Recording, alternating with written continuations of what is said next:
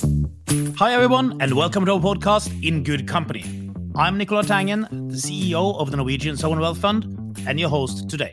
In this podcast, I talk to the leaders of some of the largest companies we're invested in so that you can learn what we own and also meet these impressive leaders. Today, I'm speaking to James Quincey, the chair and CEO of a company that has satisfied our thirst for over a century, namely the Coca Cola Company. Coca Cola was initially introduced as a medicine in the late 1800s. Now, they are the world's largest beverage company, with over 200 brands serving 2.2 billion people every day. We own over 1% of Coke, translating into 28 billion crowns or almost 3 billion US dollars. Now, how did they manage to develop such an iconic brand? And where are they keeping the secret Coca Cola recipe? Stay tuned.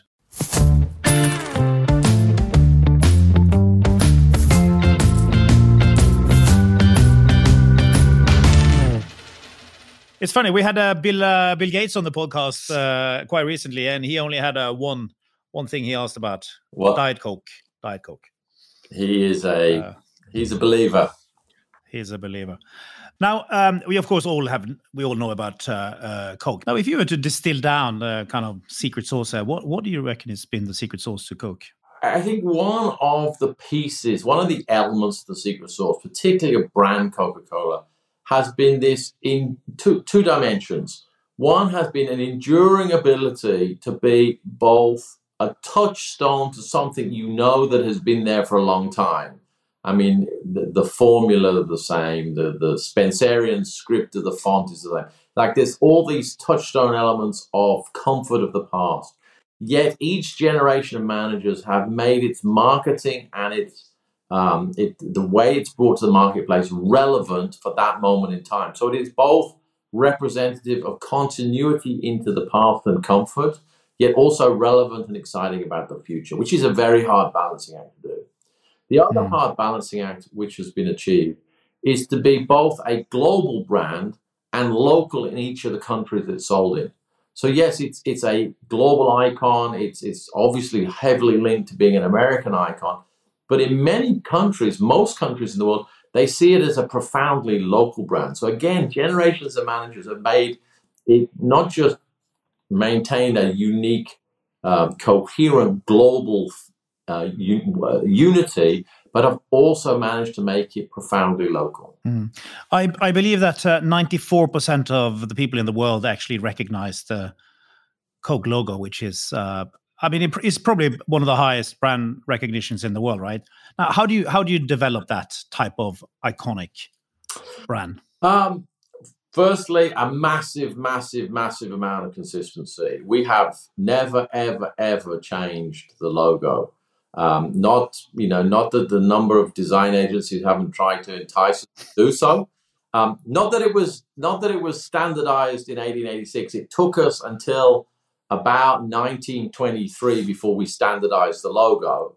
But once we standardized it, we never ever changed it because, you know, people learn to recognize things, not just the words and the sounds, but the visual image.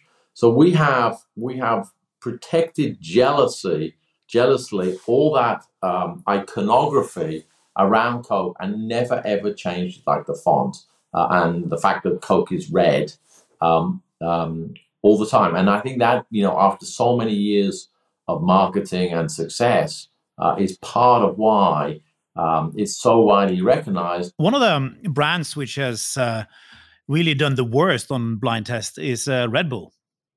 I mean, people just absolutely hated it.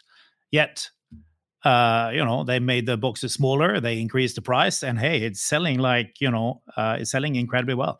So, is it all about brand and association? Um, Um, it's about every you you experience a, a beverage product with five senses. It's it's not just about the taste. The package it comes with will you can get people to debate heatedly whether a beverage, a Coke, is best drank from a can or a glass bottle or people. I mean, people have strong opinions on the matter, and that's without talking about the liquid. That's just the thing they're holding in their hand because touch matters, smell matters, sight matters. Everything matters when you drink the drink. So these tests, you can test one sense if you want, but in the end, it's the package of of senses and the ideas that in, in people's heads that, that make the brand of the beverage. You you cannot fully disaggregate them. Generally speaking, people prefer things that taste good, but you cannot disaggregate the whole mental imagery uh, of what goes together. Now, you often have uh, athletes uh, in your ads. Why is that? Um, people want to connect with people they know sometimes. We generally um, spend most of our connectivity on the overall sport or uh, or music in general rather than personalities. Personalities can come and go, um, but the World Cup is always the World Cup. You know, we've been doing the Olympics for almost hundred years. Very long-term sponsors of, of FIFA World Cup, etc., etc. And so it's much easier to build a long-term platform around the property or, or the event rather than a person who's gonna who's gonna come and go. Uh, you also use Santa Claus as a spokesperson. Yes, true. Why? Um, when you think of Coke, it's happiness, it's optimism, uh, it's enjoyment. I mean, it's it's it's a set of things that are very true about the Christmas uh, period. Um, and so over the years, we have um, we have used the vehicle of Santa Claus or, or, or the polar bears. Um, you know, famously, one of the more modern characterizations of Santa Claus um, was actually was actually uh, uh, it's known as the Sundblom Santa, who, by the way, he was Swedish. Um, so I'm very near to you. Um, um, and, and and it was a, there were actually many Santa Clauses in those uh, in hundred years ago, uh, and the Sundblom Santa was one characterization that caught on, and it just fits very naturally with the brand and the time of year and people coming together and sharing meals and occasions. Changing tack a bit uh, and talking about your distribution. You know, I've been to places where there isn't even clean water, but uh, guess what you find in the fridge? A Coke. So uh, tell us about your distribution network. Absolutely, the the product reaches um, almost every corner of the world, and I think there are two aspects which are very interesting. One, by by chance, not necessarily by design, it is a it is a product that survives uh, a decent amount of time in tip top condition. You don't get degradation of the product uh, over time, so it stays in you know good drinking order for a very long time. Secondly, obviously we have created demand, um, and because we've had the philosophy of everyone should make money along the chain, it gets to the far reaches of the world because it's there's an economics incentive for it to do so. Actually, there's a good uh, podcast by Melinda Gates talking about actually how ultimately we ended up helping the Gates Foundation move some AIDS medicine around um, Africa in very very rural areas. And part of the thing that they, the reason they got to Coke was they thought, well, if Coke can get everywhere, we can get everywhere. But then they couldn't, and they, they were trying to think, well, why does Coke get there and we don't get there? Because it's it's you know often life saving medicine. And the answer is everyone along the chain wants the Coke to get there because they make a bit of money. So economics matter. Now you have uh, one competitor called uh, Pepsi, and um, you may have you may have heard of them. They have a very big market share in Norway, so uh, I think it's one of the countries where it has the biggest market share. How come um, Pepsi in some countries have a high share and in other countries they haven't? Um, his, a lot of historic reasons is the short answer. Um, there were some countries where they got to before us, um, and they have had you know some historic uh, uh, share positions. Um, uh, uh, there are some countries where we fell asleep at the wheel. Um, uh, I think the one that's big in in Norway is actually the zero sugar version of it. Spent too long trying to hang on to Tab uh, in Norway, um, mm. and so that gen is generally one of the two buckets um, uh, that characterizes where we have yet to uh, become market leader in every single market. There are there are a few left that we are not um, uh, market leader in, um, but overall, um, our leadership position keeps extending each year. Now, looking at the um, consumption trends, what are the trends? Um, so. Two ways of looking at consumption trends. One is to say they're incredibly stable. Um, one of the arguments I make with the investment community is to look at the beverage industry and think about firstly how stable it is. if you do um, a histogram of the growth rate of the beverage industry, the median growth rate is let's say four percent, four percent, maybe not in the last couple of years, but let's say historically last thirty years, four percent. And the chance of it didn't grow four percent, it was three or five. I mean, this is not fluctuating in wild numbers. It's a very steady industry. And that's driven by the fact it's really a small ticket item. Beverages are cents or a few dollars. Um, and it's a population driven business. And the industry is largely as yet uncreated in the developing uh, and emerging markets. So there's a long way to go. So, firstly, actually, in some ways, the beverage industry is very stable. It grows at a steady rate, and it's got a long runway ahead of it. Is that why Warren Buffett, uh, who is your biggest shareholder, I think he said that uh, a ham sandwich could run Coca Cola? I, I, I, uh, I'm not sure I would count myself as the bread or the ham, um, or maybe peas in the ham sandwich. Um, um, but I think Warren loves it for a whole set of very uh, obvious reasons. It, like I said, it's a stable industry. We're the market leader. We gain share steadily each year. Um, and, and we have a long track record uh, of, of, continuing to grow. Um, we had 61 years in a row uh, of uh, growing our dividend, um, and that makes us an all weather play.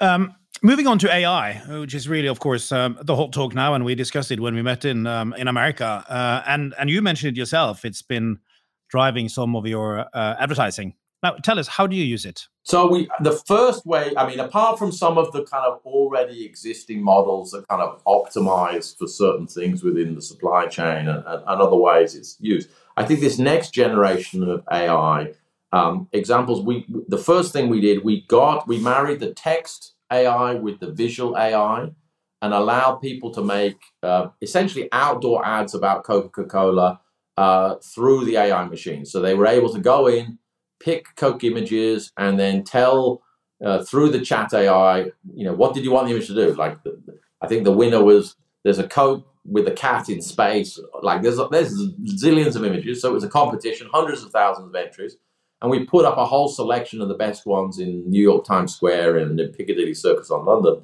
and really it was empowering consumers uh, to play with the assets and the AI technology. So you can clearly see how AI can revolutionize content creation. The reality is, it already is in the movies we watch through the CGI.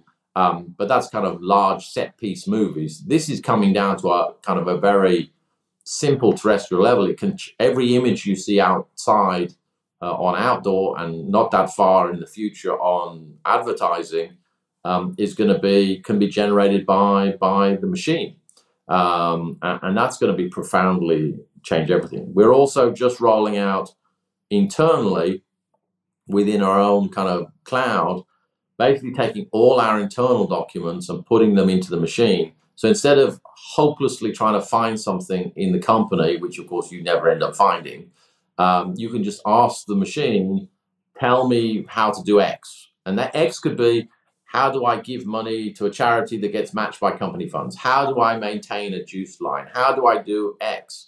Um, and all of that is going to be at people's fingertips. So it's going to make um, people more productive because it's going to make the knowledge more instantaneously uh, available. How much do you think it could drive productivity? I don't know how high is up. Um, what I do know, though, is I would rather be on the front end of this than on the back end. Are you worried about it?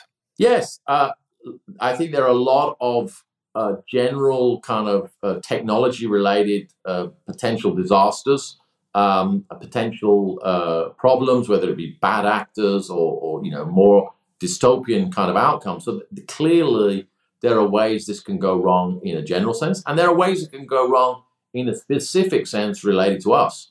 Um, you know, some of these models don't necessarily optimize for truth. They optimize for engagement and they optimize for credibility credibility is not the same as truth. Um, and so I think it's very important as we go on this AI journey. Not you're never going to understand the math behind it. My brain's not big enough for that. But you can understand that it's an optimization model, and therefore questioning what are the objectives that it is being set. What is it? Opt- what is it optimizing for? And what are the parameters around it? What are the safeguard rules around it? What corridor can it operate in? Um, I think are critical questions that can be asked. Well, we're coming out with an expectation document uh, this summer on uh, uh, on this, so uh, so stay tuned. Um, now, moving on to to governance. So we um, we recently voted at uh, at your AGM, and um, we looked at the filing that you sent us beforehand, and um, you spent a whole of forty pages to explain the salaries and the compensation system. Does it really need to be that complicated? Does it need to be that complicated?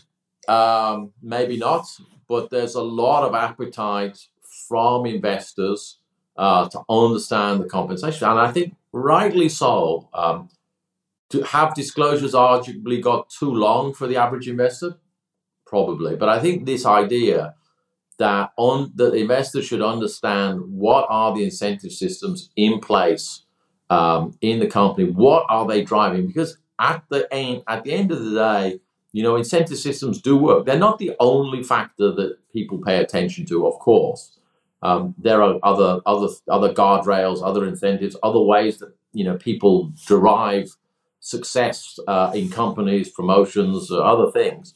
But incentives incentives are there because they work, um, or this at least partially work, and therefore investors should understand what they are there to reinforce. It's all very well as having a clear strategy, but if we had incentives that pointed in a different direction, then you know investors, including myself, should be worried.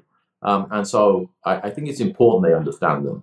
Um, mm. This amount of disclosure um, is, is, is largely driven by the zeitgeist rather than uh, necessarily, I think 39 or 41 is the right number of pages. Now, as you know, we um, as a shareholder advocate that the role of CEO and chair should be should be split, and you have both the roles, which we vote against. Um, who is who is controlling you? Who is overseeing you? I'm overseen, of course, by the board and the lead independent director and the investors. Um, there are no shortage of investors uh, looking uh, over my shoulder uh, as well, um, and so we feel that for the Coca-Cola company, combining the two roles is the right answer because we have a robust lead independent director and we have a robust uh, board environment in a business that is very large and very complicated. Um, and therefore, we find that at this moment in time, this is what best suits the Coke company. It is ultimately a very large enterprise. There's no there's no real I mean, there's a tremendous amount of transparency and visibility to what's going on in Coke and a lot of observers. So it's not like there's an absence of oversight either by the lead independent or the board or the investors or all the other people who analyze the Coke company. So I think perhaps that provides a different uh, environment. And certainly, um, I would I would invite people to look at uh, the you know the, the, results are good too. So I think the governance is there um, uh, as it should be, and and the performance is also there, which is good. But you are you are yourself a board member in Pfizer. Correct. Now, how much how much influence do you feel there that you have over the CEO and the chair? Uh, I, I, feel that the board can absolutely uh, execute its role uh, if, if it so chose to do so.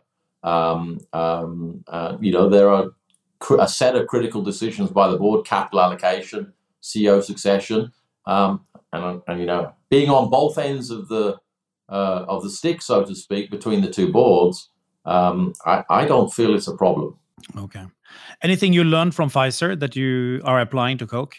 Yeah, I, I um, obviously I joined them at a rather interesting time at the beginning of 2020, um, and I had thought that we had got better at innovation, but when I saw what they were able to do to bring the vaccine to the market in less than a year, given that it's normally many many years before a vaccine gets was truly a staggering process. The rate at which innovation can be called forth mm. when you need to, when the, when the focus is there, um, was firstly incredibly impressive in their case, and I think a source of inspiration to me as I think about our own business.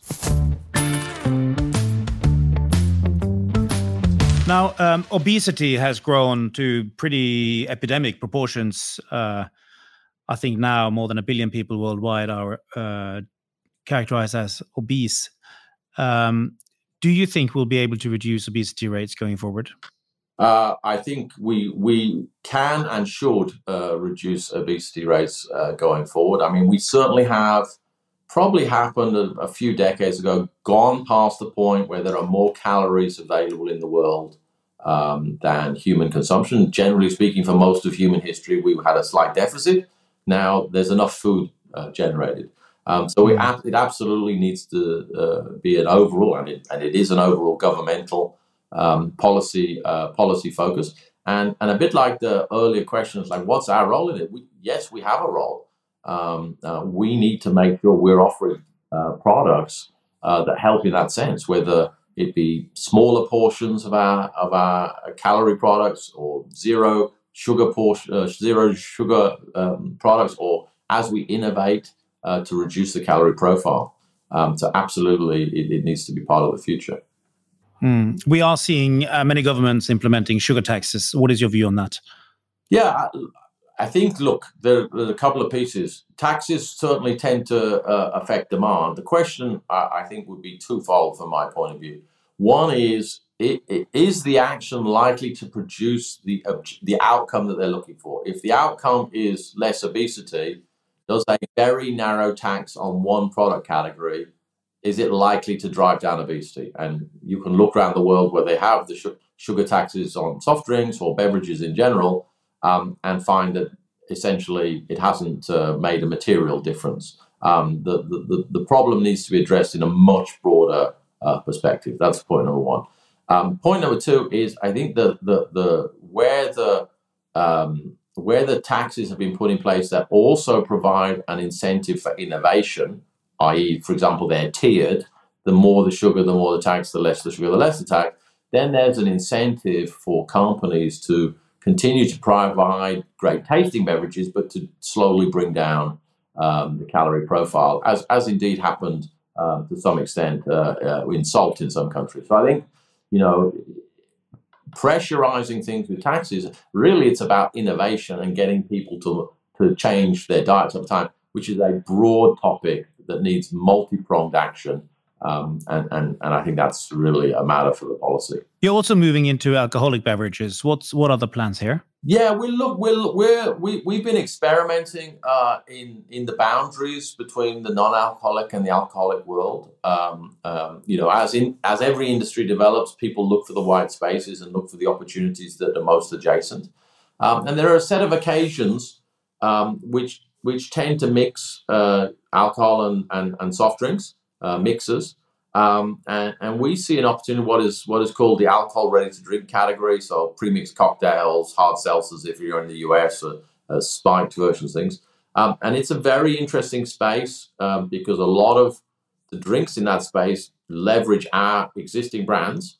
Um, and if they can be provided in a ready to drink format, it's potentially very interesting. So we're currently rolling out Jack Daniels and Coca Cola pre-mixed, um, and and I think that's going to be very interesting to see how how big could this segment be. We we don't need more hobbies uh, at the co- company, but if this could be a material segment, and I think Jack Daniels will will be a uh, and Coke will be a leading indicator, uh, it could be very interesting for us. Now, the last question in this uh, in this area, you are taking action to reduce plastic waste. Um, now, what are what are you doing here, and um, what do you think is achievable here in the longer term?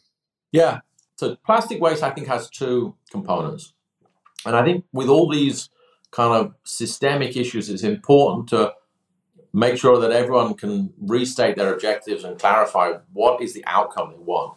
And I think here it's we don't want waste in the environment, whether that be land or sea, and actually preferably with a lower carbon footprint.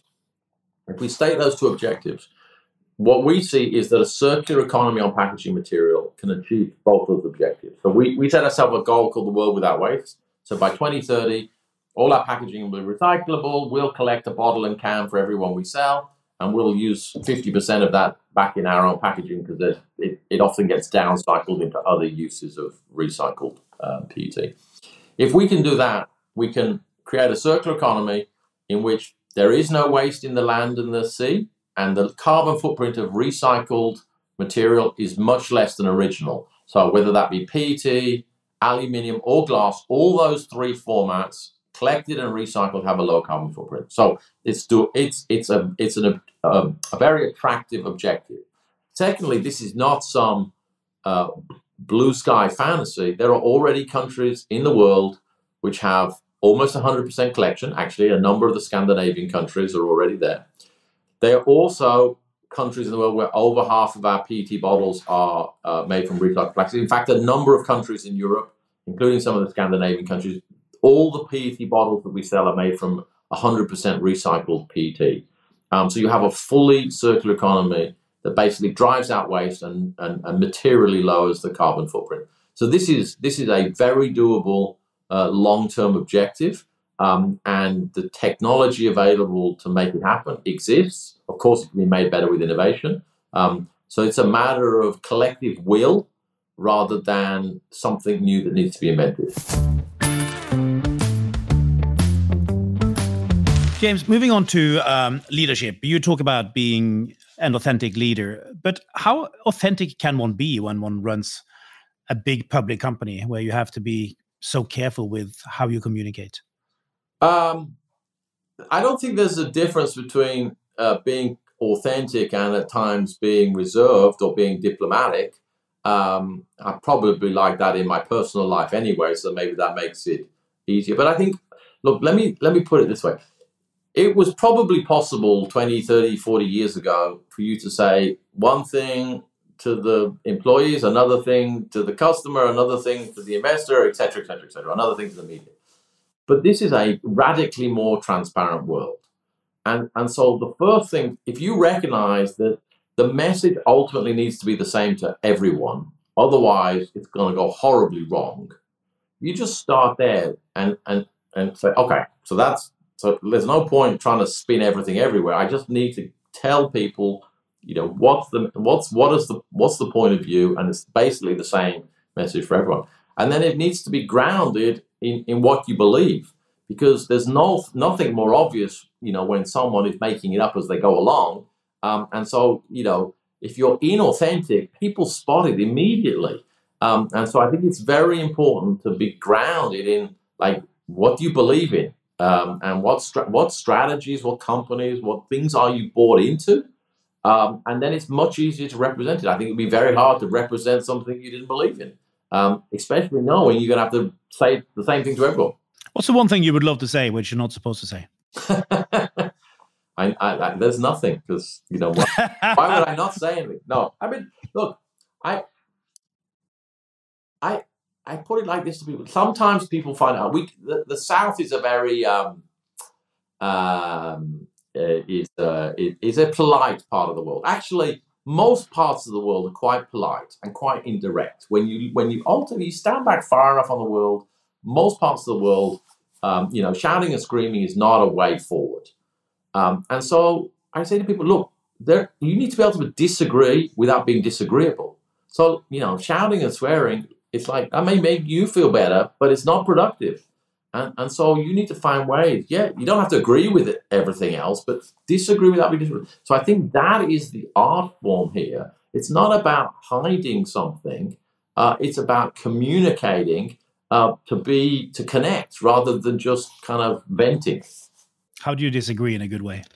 Look, I don't. Let's. We don't need to whip out the management books, but it's the contrast to shouting and screaming. So it's like, okay, you know, let's it's a it's a rational debate. It's it's generally speaking, the other person on the other side of the table wants to feel that they were heard, you know, without kind of going into mumbo jumbo. It's like, yeah, I, I like, do I understand what you're telling me?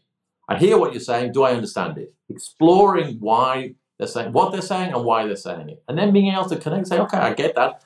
Here's why I'm saying what I'm saying. Doesn't mean you're going to agree, and you have to be able to cope with the the stress and the tension in the situation uh, that there's not an agreement, but that doesn't mean you can't mutually understand um, and respect each other's positions.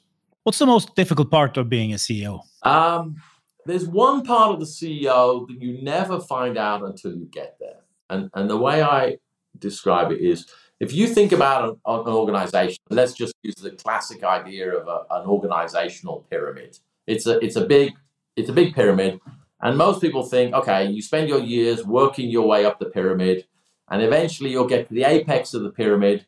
And you know, in a simple way, everyone in the organization will work for you. And every general manager in the job, general manager job in the pyramid, kind of they have people working for them, but they see their way to the apex. But then when you get to the apex, something different happens. You find out that there's another pyramid, except for it's upside down.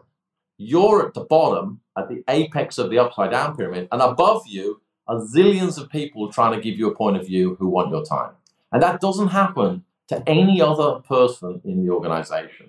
And whether it's investors, media, stakeholders, everyone has a point of view and directs it at the CEO. So you have you are much more fragmented and you have way more stakeholders than anyone else in the organization.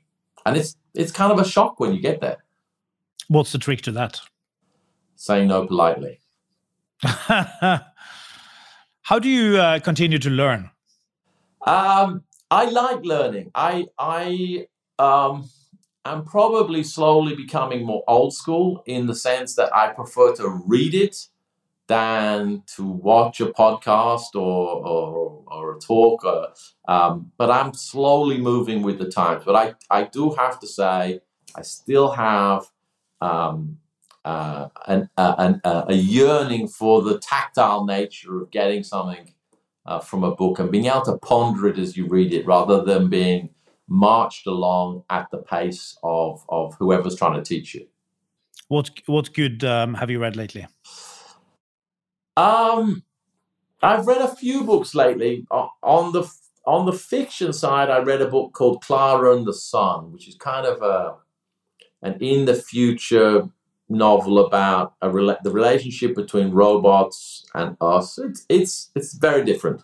Um, it's a Japanese British writer. On the kind of more businessy side, um, I tend to go for more of the history ones. I in the the last couple I, re- I read one called Money for Nothing, which was a history of the South Sea bubble crisis, which I recommend people.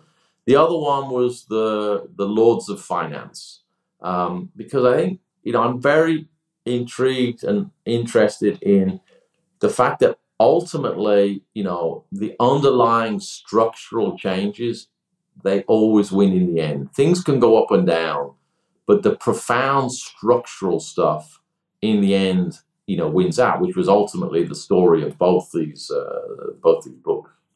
What motivates you? Um, I'm kind of mission motivated um, in the sense of you know, I really want to do the thing. Uh, like I have to feel like I really want to do the thing, whatever that thing ends up being. Whether it be, you know, I, I think we've we we we for example, Coke, We put Coke back on a growth trajectory uh, over the last number of years, or I want to learn to be good at X. Um, I, I, normally start off with the perspective, how hard can it be? And then, of course, you find out that most things are much harder than you think, and you're not very good at them. But occasionally, you find some things that you are both good at and you enjoy, or they don't have to be the same. Um, the two Venn di- it's a Venn diagram that doesn't necessarily overlap between enjoyment and good good at. Um, uh, but I, I, I experiment with lots of different things. Jensen Huang of uh, Nvidia, who we had on recently, also talks about this. Uh, how hard can it be? But he also talks about uh, uh, working hard, and he says, "Well, you know, you have working hard, and then you have working insanely hard." Where are you on this scale? Um, life is a marathon you can have periods of working insanely hard, but it's hard to live your whole life at that pace. Um, and so, you know, I think it, it, it, it, the pendulum swings between working hard and working insanely hard um, because you can't keep it up uh, forever. It's, life is not a set of sprints. Uh, it's it's a marathon. Now, some people can run a lot faster than other people, um, but you've got to pace yourself, particularly uh, when you get to be kind of CEO. I think.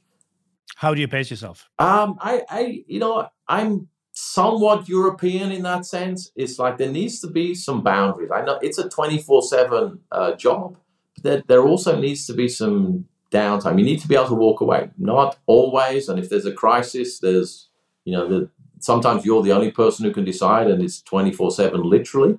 Um, but you have to be able to walk away and do something else. What's your advice to young people? We have a lot of young professionals listening to this? Um, my my first piece of advice, or my main piece of advice that then t- comes with a caveat, is um, find something you really love doing. Um, sometimes people take jobs because they think it gives them status or money. But I feel in the long run, you're likely to rise to the top or, or, or, or be happier doing the thing that gets you out of bed in the morning. If you don't love what you're doing, the chances of getting out of bed early and working insanely hard just go down in my mind. Certainly do over time. Having said that, the caveat is you need to be okay with the life, the choices that in, that implies. I mean, sometimes people talk about work-life balance. It's not a balance between work and life. Work is part of life. Your life is composed of a whole set of things, and, and it's a hundred it's a hundred percent bar chart. You can't have more life and more time available. It's a question of distribution.